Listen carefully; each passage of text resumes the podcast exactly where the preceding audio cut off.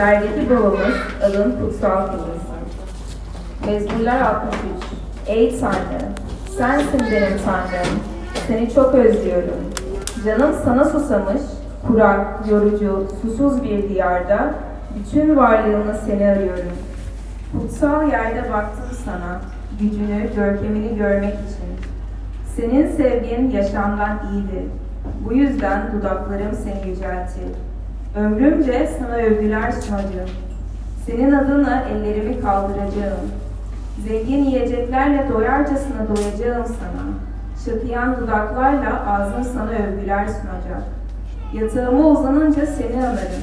Gece boyunca derin derin seni düşünürüm. Çünkü sen bana yardımcı oldun. Kanatlarının gölgesinde sevincimi dile getiririm. Canım sana sımsıkı sarılır. Elin bana destek olur.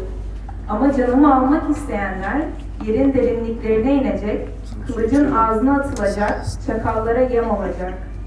Kralsa Tanrı'da sevinç bulacak. Tanrı'nın adıyla ant içenlerin hepsi övünecek, yabancıların ağzıysa kapanacak.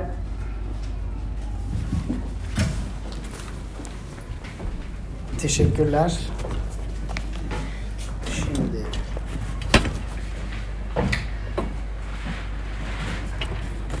Nasılsınız bugün? Herkes uyudu mu? Ee, Musa yaşımıza tekrardan hoş geldiniz. Ee, Vaaz serimize devam ediyoruz. Vaaz serimiz 8 haftalık duaya odaklanan bir seri. Ve e, İsa'nın tüm insanlara öğrettiği ve verdiği bir duaya bakıyoruz. E, Mata 6'da bulunuyor. Ve um, yani dua şöyle söyleyeyim um, iman hayatının aslında temelidir, anahtarıdır. Geçen hafta da söylemiştik. Geçen haftayı kaçırdınızsa Spotify'da, YouTube'da dinleyebilirsiniz. Olmamız ve yapmamız uh, şeyin temelinde. Um, bazıları şöyle dedi, dua Hristiyanın oksijenidir dedi. Yani nefes almamız, o kadar doğal bir şey yaşamak için duaya ihtiyacımız var. Belki e, aramızda arkadaşlarımız vardı. Benim birçok insan, benim birçok arkadaşım e, benim gibi inanmıyor. Ama e, dua gibi bir disipline sahipler. Yani mesela birçok arkadaşım yoga yapıyor kendilerine gelmek için. Veyahut um, Budistken e, meditasyon var kendine gelmek için. Um, disiplinler biraz farklı ama amacı aslında bir yerden bir güç almak, bir uh, bir kaynağa bağlanıp hayatı daha becerikli yaşayabilmek. Ve um, bu aslında her her uh, dünya görüşünde, her dinde uh, bulduğumuz bir şey. Şimdi Türkiye'de uh, herkes zaten dua etmeyi öğreniyor küçüklükten beri. İddiam en azından bu. Yani ben anneannemden uh, duaları ezberleyerek öğrendim. Uh, muhtemelen sizler de öylesiniz. Dua öğrenmeyen var mı hiç çocukken, bebekken? Yok, var. Ama Türklerden yoktur muhtemelen. Ama burada İsa'nın söylemek istediği şey biraz farklı. Yani bu Mata 6'yı ezberlemek yetersiz gibi bir durum var. Neden yetersiz? Çünkü oradaki ifadeleri kavramak ve anlamak lazım. Ve her ifade aslında o kadar geniş ve derin bir öğretisine dayanıyor ki kutsal kitaptan. Onu açıklamak için ifade ifade yürümeye karar verdik ve kutsal kitabın başka yerinden bu ifadeleri yorumlayacak, açıklayacak metinlere bakıyoruz. Geçen hafta mesela Galatyalar 3'e baktık, 3 ve 4. Bugün adın kutsal kılınsın ifadesine bakacağız. Veya eski Türkçe bakarsanız 1941 tercümesinde ismi mukaddes olsun diyor. Ve bu ifade ne demek? Bu ifadeyi daha iyi anlayabilmek için Mezmur 63'e gidiyoruz. Eski ayetin bir bölümüne gidiyoruz. Ve her hafta böyle devam edeceğiz. Dediğim gibi 8 serilik bir seri olacak.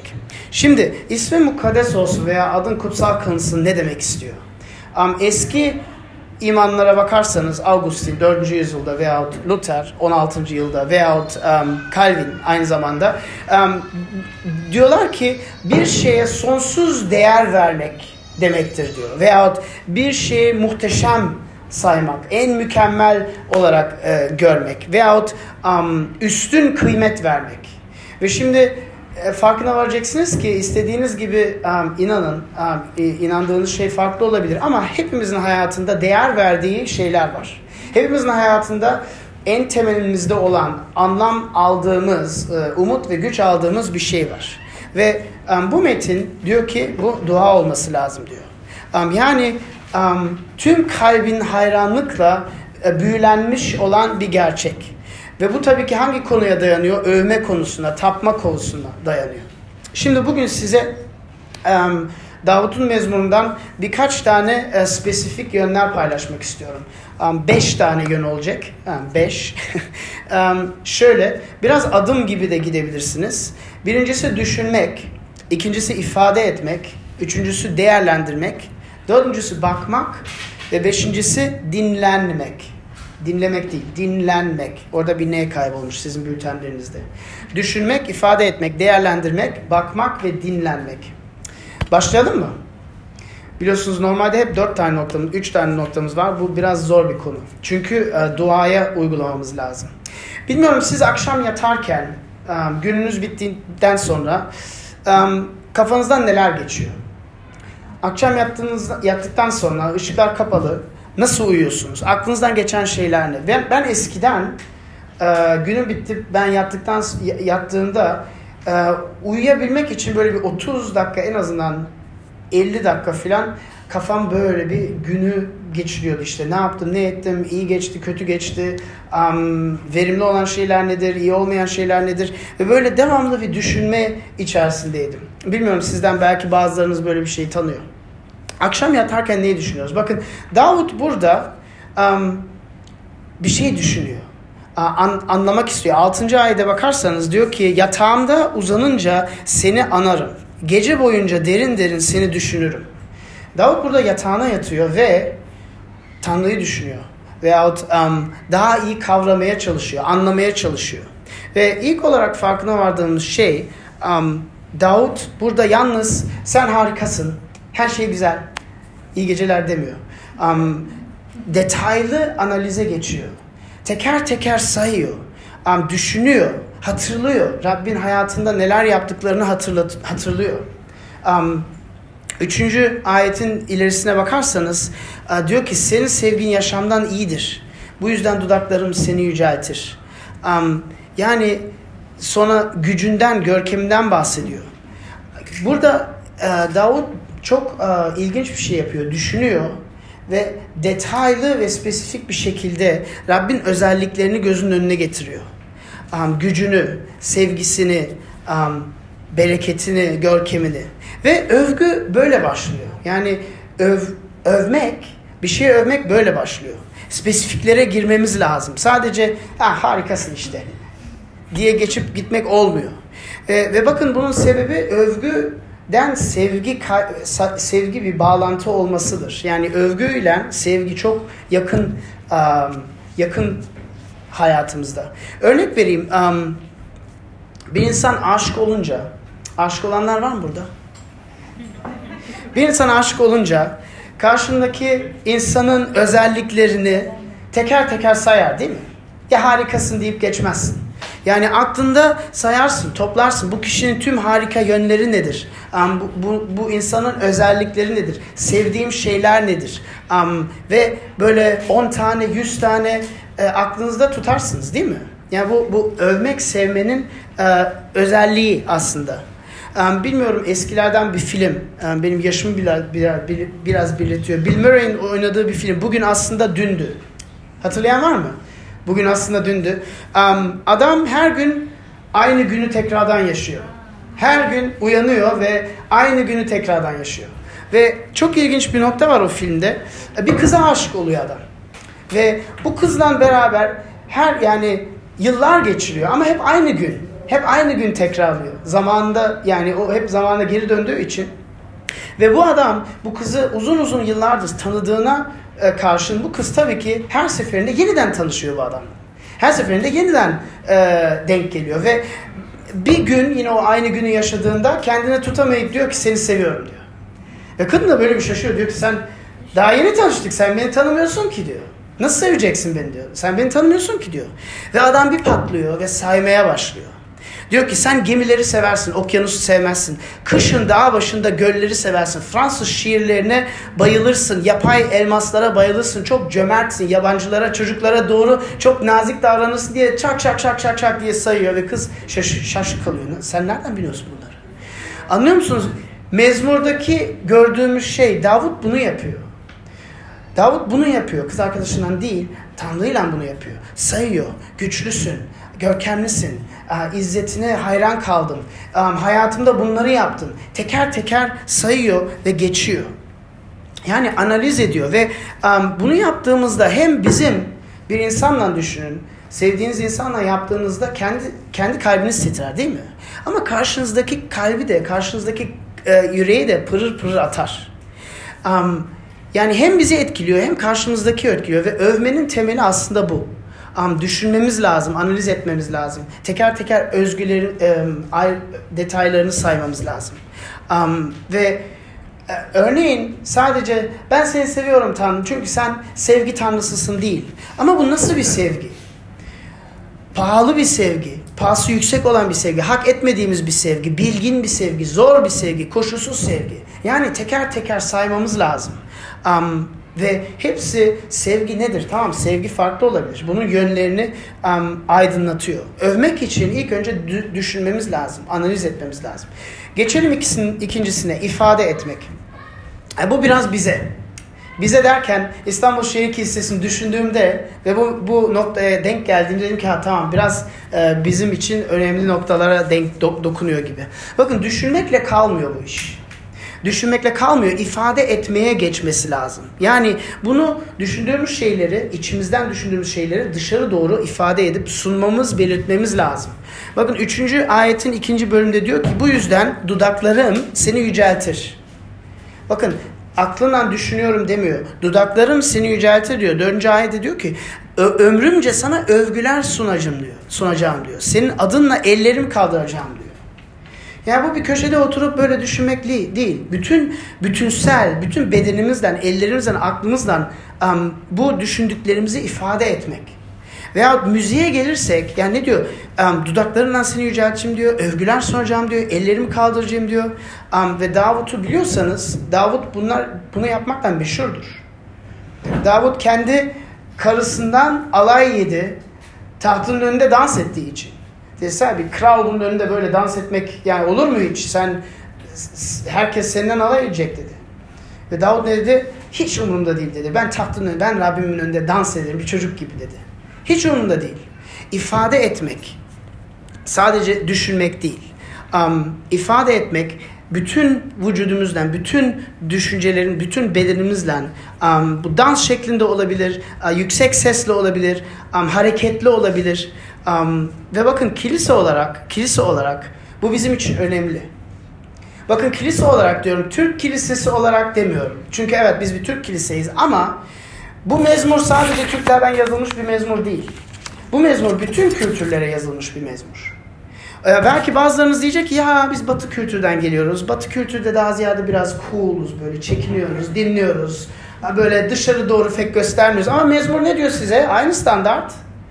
Her kültür için geçerli. Yani Davut dans ettiyse siz de dans edeceksiniz. Bu kadar basit.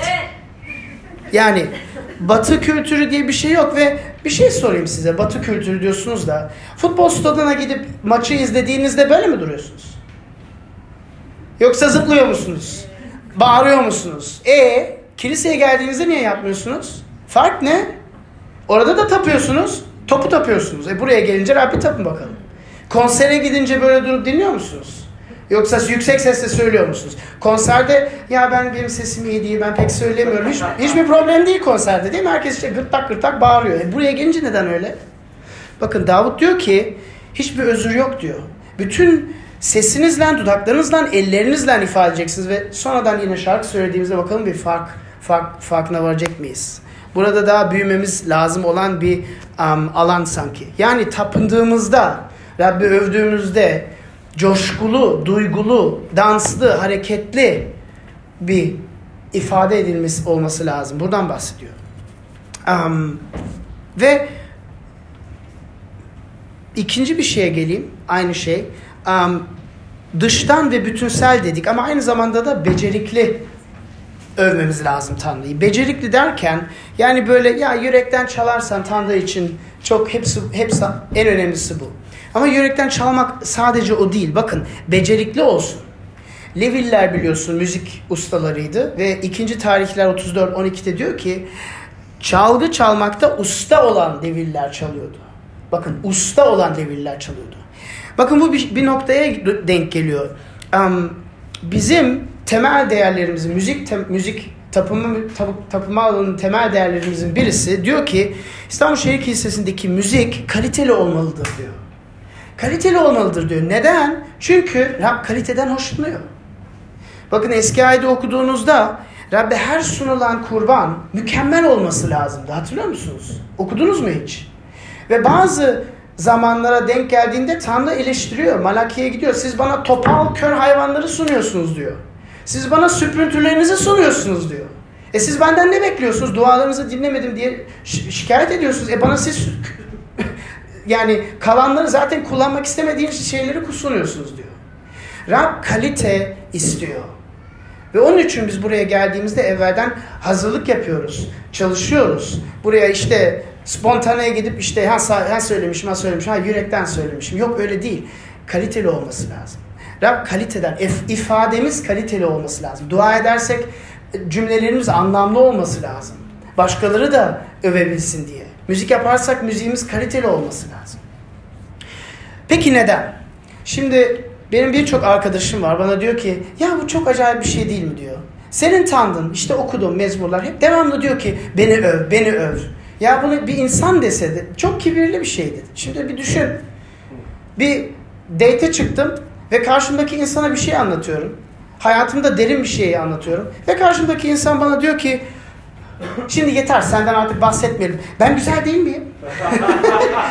Makyajımı gördün mü? Saçlarım bak ne güzel filan. Aa ne oldu?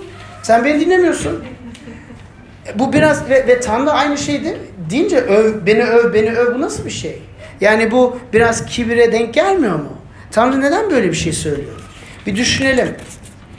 Bakın Tanrı'daki e, nokta, dokunan nokta bir şey biraz farklı. Rabbe geldiğimizde bakın ama hayatımızda şunu görebiliriz. Biz bir şeyden zevk aldığımız zaman o zevki daima övgüye dönüştürürüz.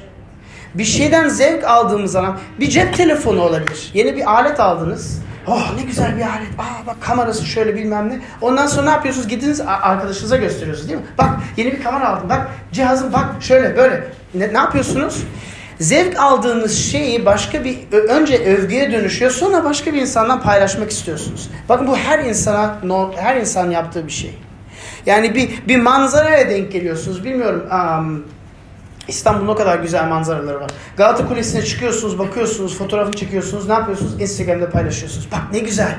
Bak İstanbul ne güzel. Bak vatanım ne güzel diye paylaşıyorsunuz ve herkes izliyor tıkır tıkır. Ah şahane şahane. Bu normal bir şey. Veya müzik, geçen gün ben biraz müzik çılgınıyım. Um, Queen'in bir şarkısını eleştirdiler. Um, bir müzik profesörü var. Uh, What Makes a Song Great diyor. Adam şarkıdan bahsediyor ama böyle diyor ki ya bunu nasıl kaydettiniz? Yani git e, şey, Brian May'le konuşuyor diyor. Siz bunu nasıl kaydettiniz? Sadece 24 tane kayıt varken bilmem ne. Adam konuşurken ağlaması geliyor adamın ya. O kadar duygulanıyor. Ben de izliyorum benim de ağlamam geliyor diyor. Evet nasıl kaydettiniz bunu anlatsanıza. Yani anlıyor musunuz? Zevk aldığımız şey övgüye çevriliyor ve bunu başka insanla paylaşmak istiyoruz. Ve onun için ve onların da görmesini, onların da zevk almasını istiyoruz. Bakın alıntı getirdim size. C.S. Lewis'in bunun üzerine bir makalesi var. Çok meşhur. Bülteninizin arkanızda, arkasında bulabilirsiniz. Zevk aldığımız şeyi övmekten keyif alıyoruz. Çünkü övgü zevk sadece ifade etmekle kalmaz. Aynı zamanda onu tamamlar. Övgü zevkin tamamına ermesidir. Bakın Tanrı bizden bunu istiyor. Um, onun için bu kibir falan değil. Diyor ki beni öv ki mutlu ol. Beni öv ki senin hayatına da bir etkisi olsun. Beni öv ki um, sen o hayal kırıklıklığından, yanlış düşüncelerinden uh, seni özgür kılayım ve gerçekten güzel bir şey dahil ol. Ondan Tanrı söylüyor, öv beni diyor. Beni öv diyor, beni gör diyor. Benim hakkımda düşün diyor. Bakın beni övün bir doğaüstü keyfe kavuşmak için Tanrı bizi düşünerek bunu söylüyor. Üçüncüye gelin değerlendirmek. Değerlendirmek. Bakın um, üçüncü noktaya gel. Düşündük ifade ettik. Şimdi değerlendirmemiz lazım. Um, başka şeylerle karşılaştırarak değerlendiriyoruz genelde. Um, örneğin bir uh, sergiye gittiniz, bir resim izliyorsunuz. Um, bu resmi değerlendirmek için evvelden gördüğünüz başka resimlerle karşılaştırmanız lazım. Um, veyahut uh, Fransa'ya gittiniz, Mona Lisa'yı izliyorsunuz, şeyin önüne geçtiniz. Herkes bu resimden bahsediyor diye. Evvelden gördüğünüz başka eserlerle kıyaslamanız lazım. Veya daha basit bir örnek vereyim. Apartman arıyorsunuz, taşınacaksınız. Ne yapıyorsunuz? 10 tane apartman arıyorsunuz. Ne yapıyorsunuz? Birbirinden karşılaştırıyorsunuz. İşte bu apartmanın balkonu var. Bu apartmanın balkonu yok. Bu apartman çok karanlık. Bu apartman aydınlık. Kıyaslıyorsunuz, değerlendiriyorsunuz. Rabben de aynı şeyi yapmamız lazım. Ve Davut bunu yapıyor. Bakın 3. ayette diyor ki sevgin yaşamdan iyidir diyor. Senin sevgin yaşamdan iyidir diyor. Yani bunu anlamak için biraz mezmunun tarihinden bahsetmem lazım. Belki şaştınız hemen girdim. Ben normalde bahsediyorum tarihinden. Biraz geçe çektim bu sefer. Tarihinden bahsetmemiz lazım. Davut biliyorsunuz milattan önce bin yıllarında yaşamış olan İsrail'in ikinci kralı. Muhtemelen en meşhur kralı, en uh, adil krallarından birisi.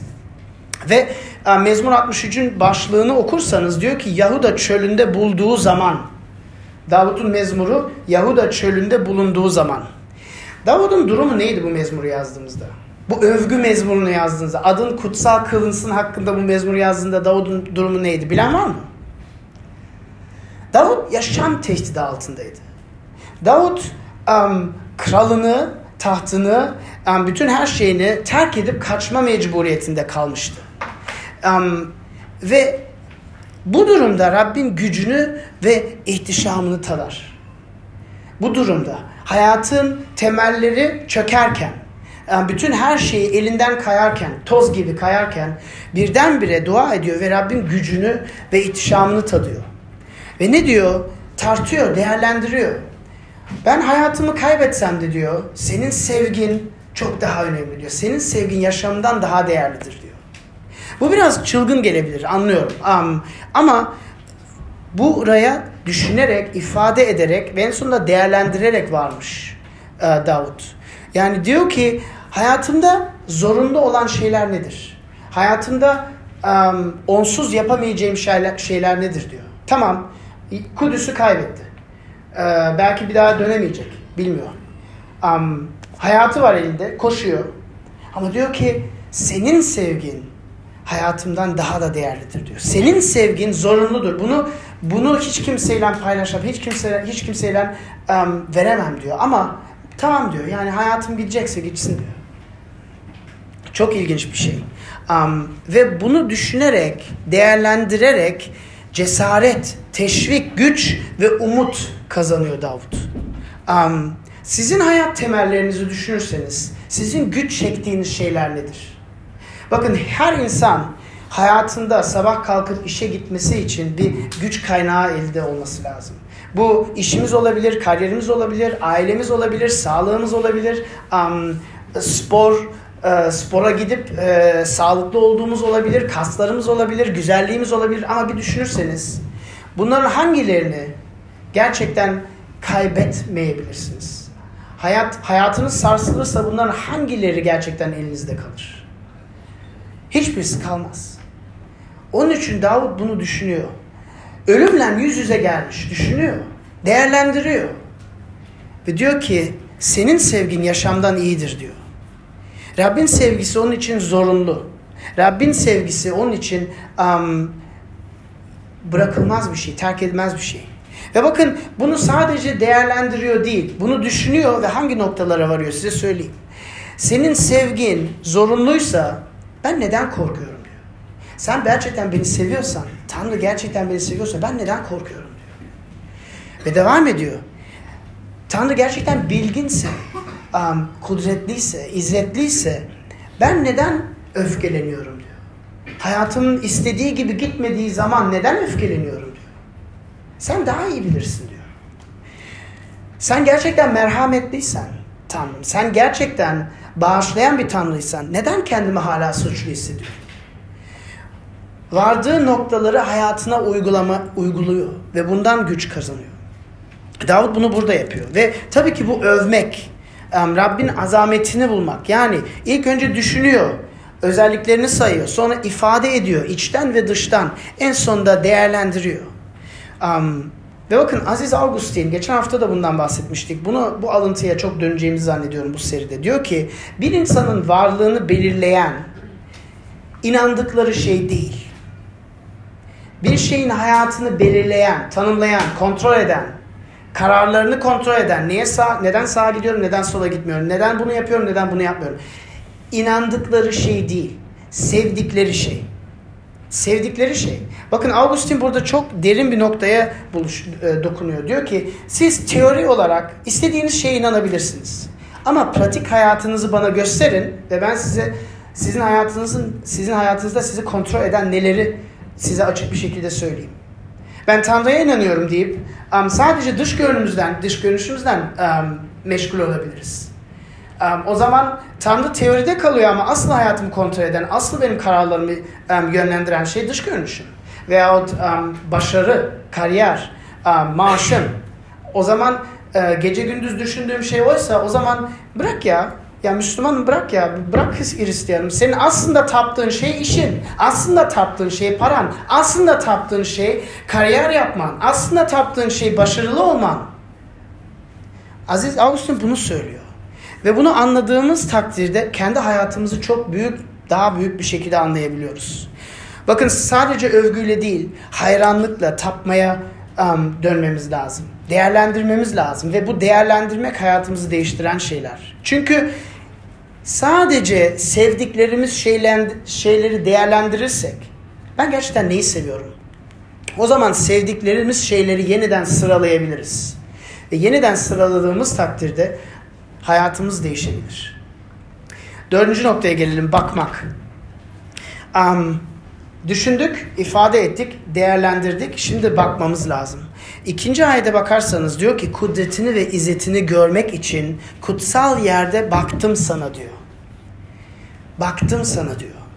Um, kutsal yer neresi? Davut bu hayat krizi onun üzerine geldiğinde kesinlikle tapınağa koştu. Tapınağa koştu ve dua etmeye başladı. Ve Tanrı'yı aradı.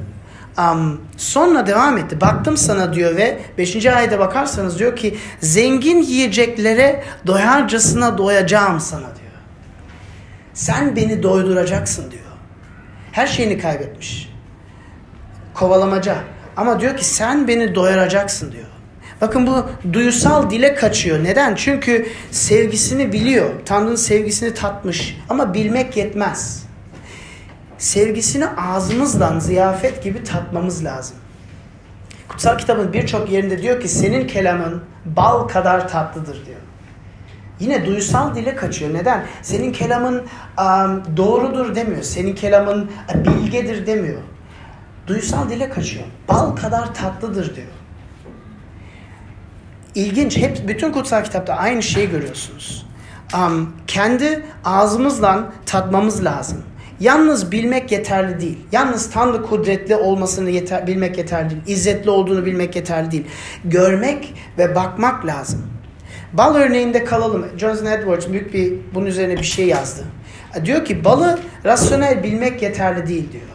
Balın tadına bakmak farklıdır diyor. Şöyle diyor size mantıklı bir şekilde balın tatlı olduğunu anlatabilirim. Hatta iyi bir söz ustasıysam balın tatlılığını büyük ölçüde açıklayıp anlatabilirim. Size balın tatlı olduğuna dair akılcı bilgi verebilirim. Ama onu gerçekten dilinizle tattığınızda balın tatlılığı hissi size benim akılcı olarak verebileceğimin ötesinde bir bilgiyi aktarır. Tanrı'dan söylediğimiz, konuştuğumuz şeylerin hangilerini gerçekten tattık?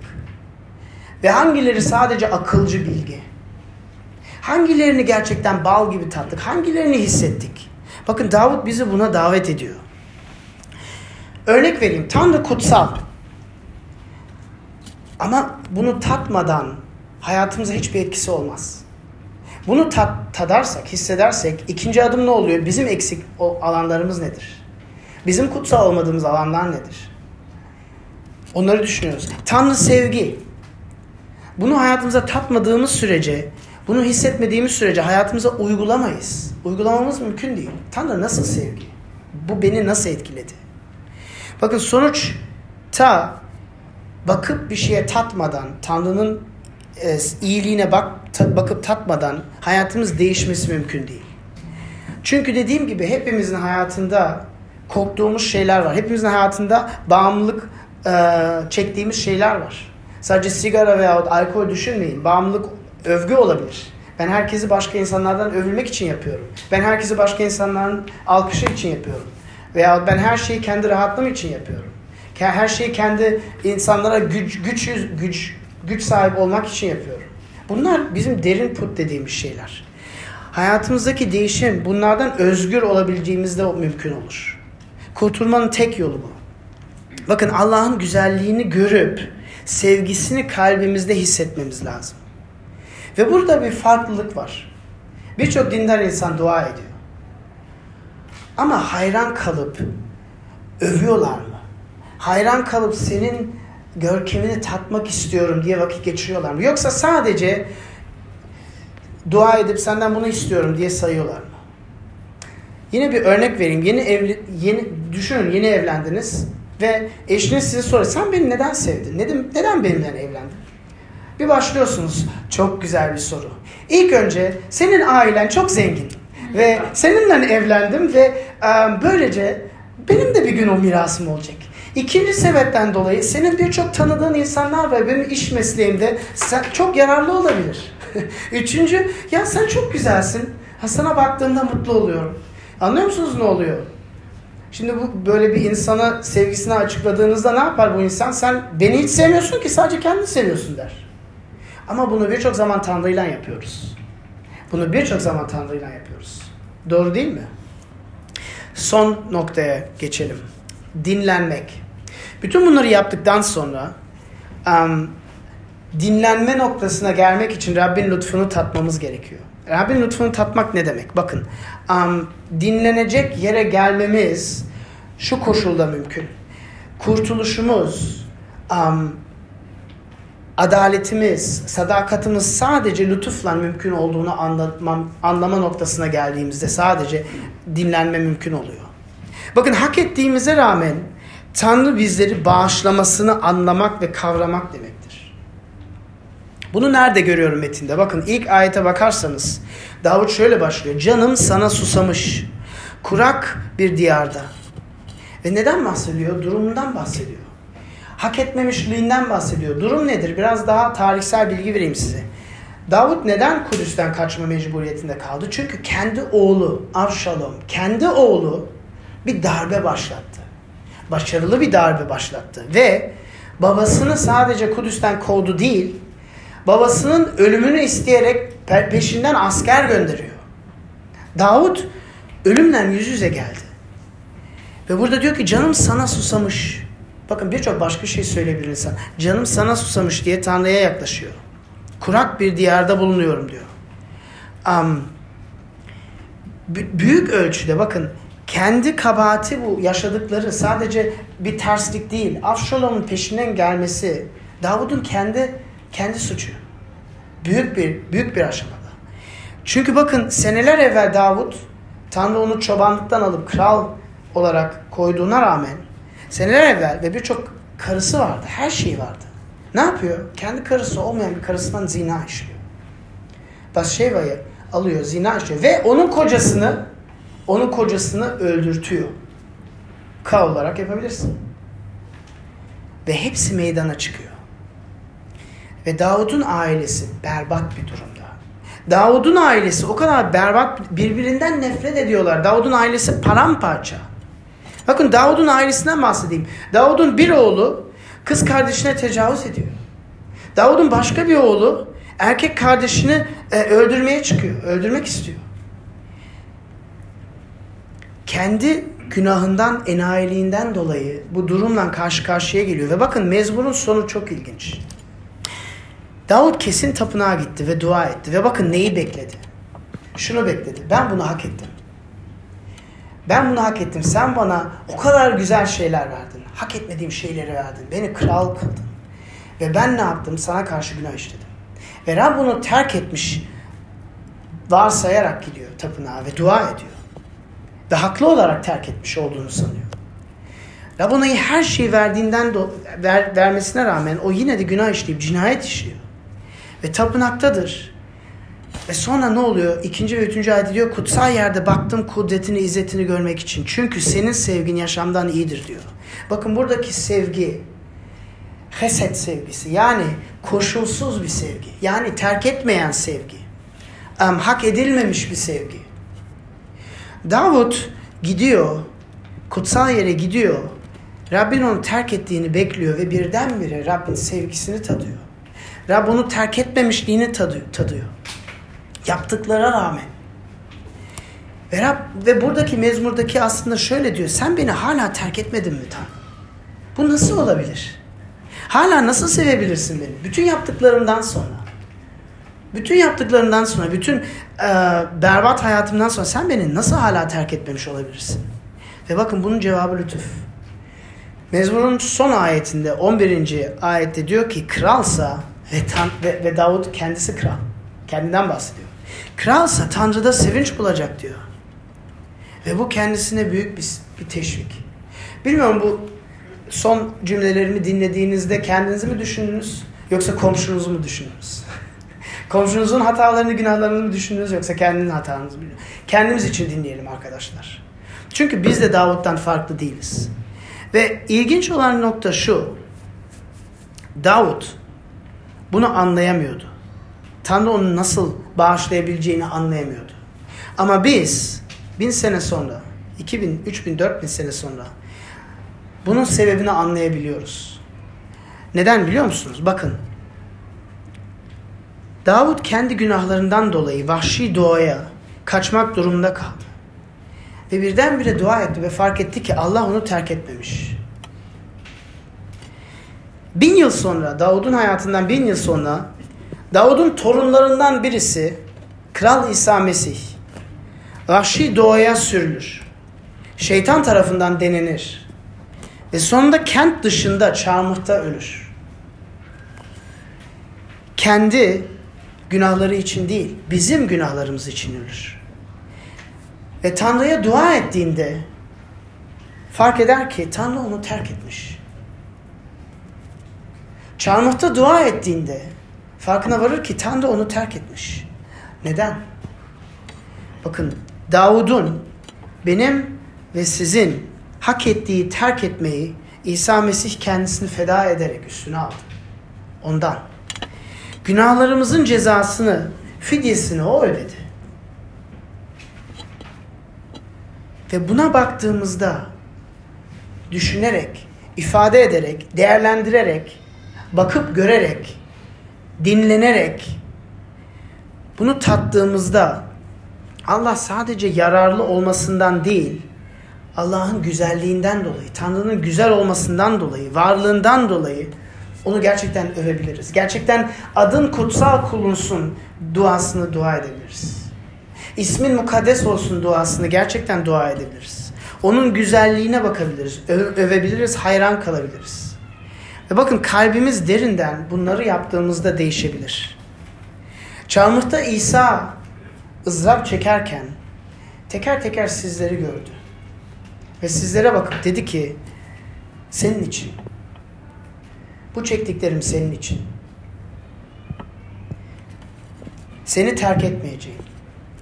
Ve terk etmemem için ben Tanrı'dan terk etmeyi üzerime aldım. Dua edelim. Rab sana şükrediyoruz. Um, adın kutsal kılınsın diye dua ediyoruz.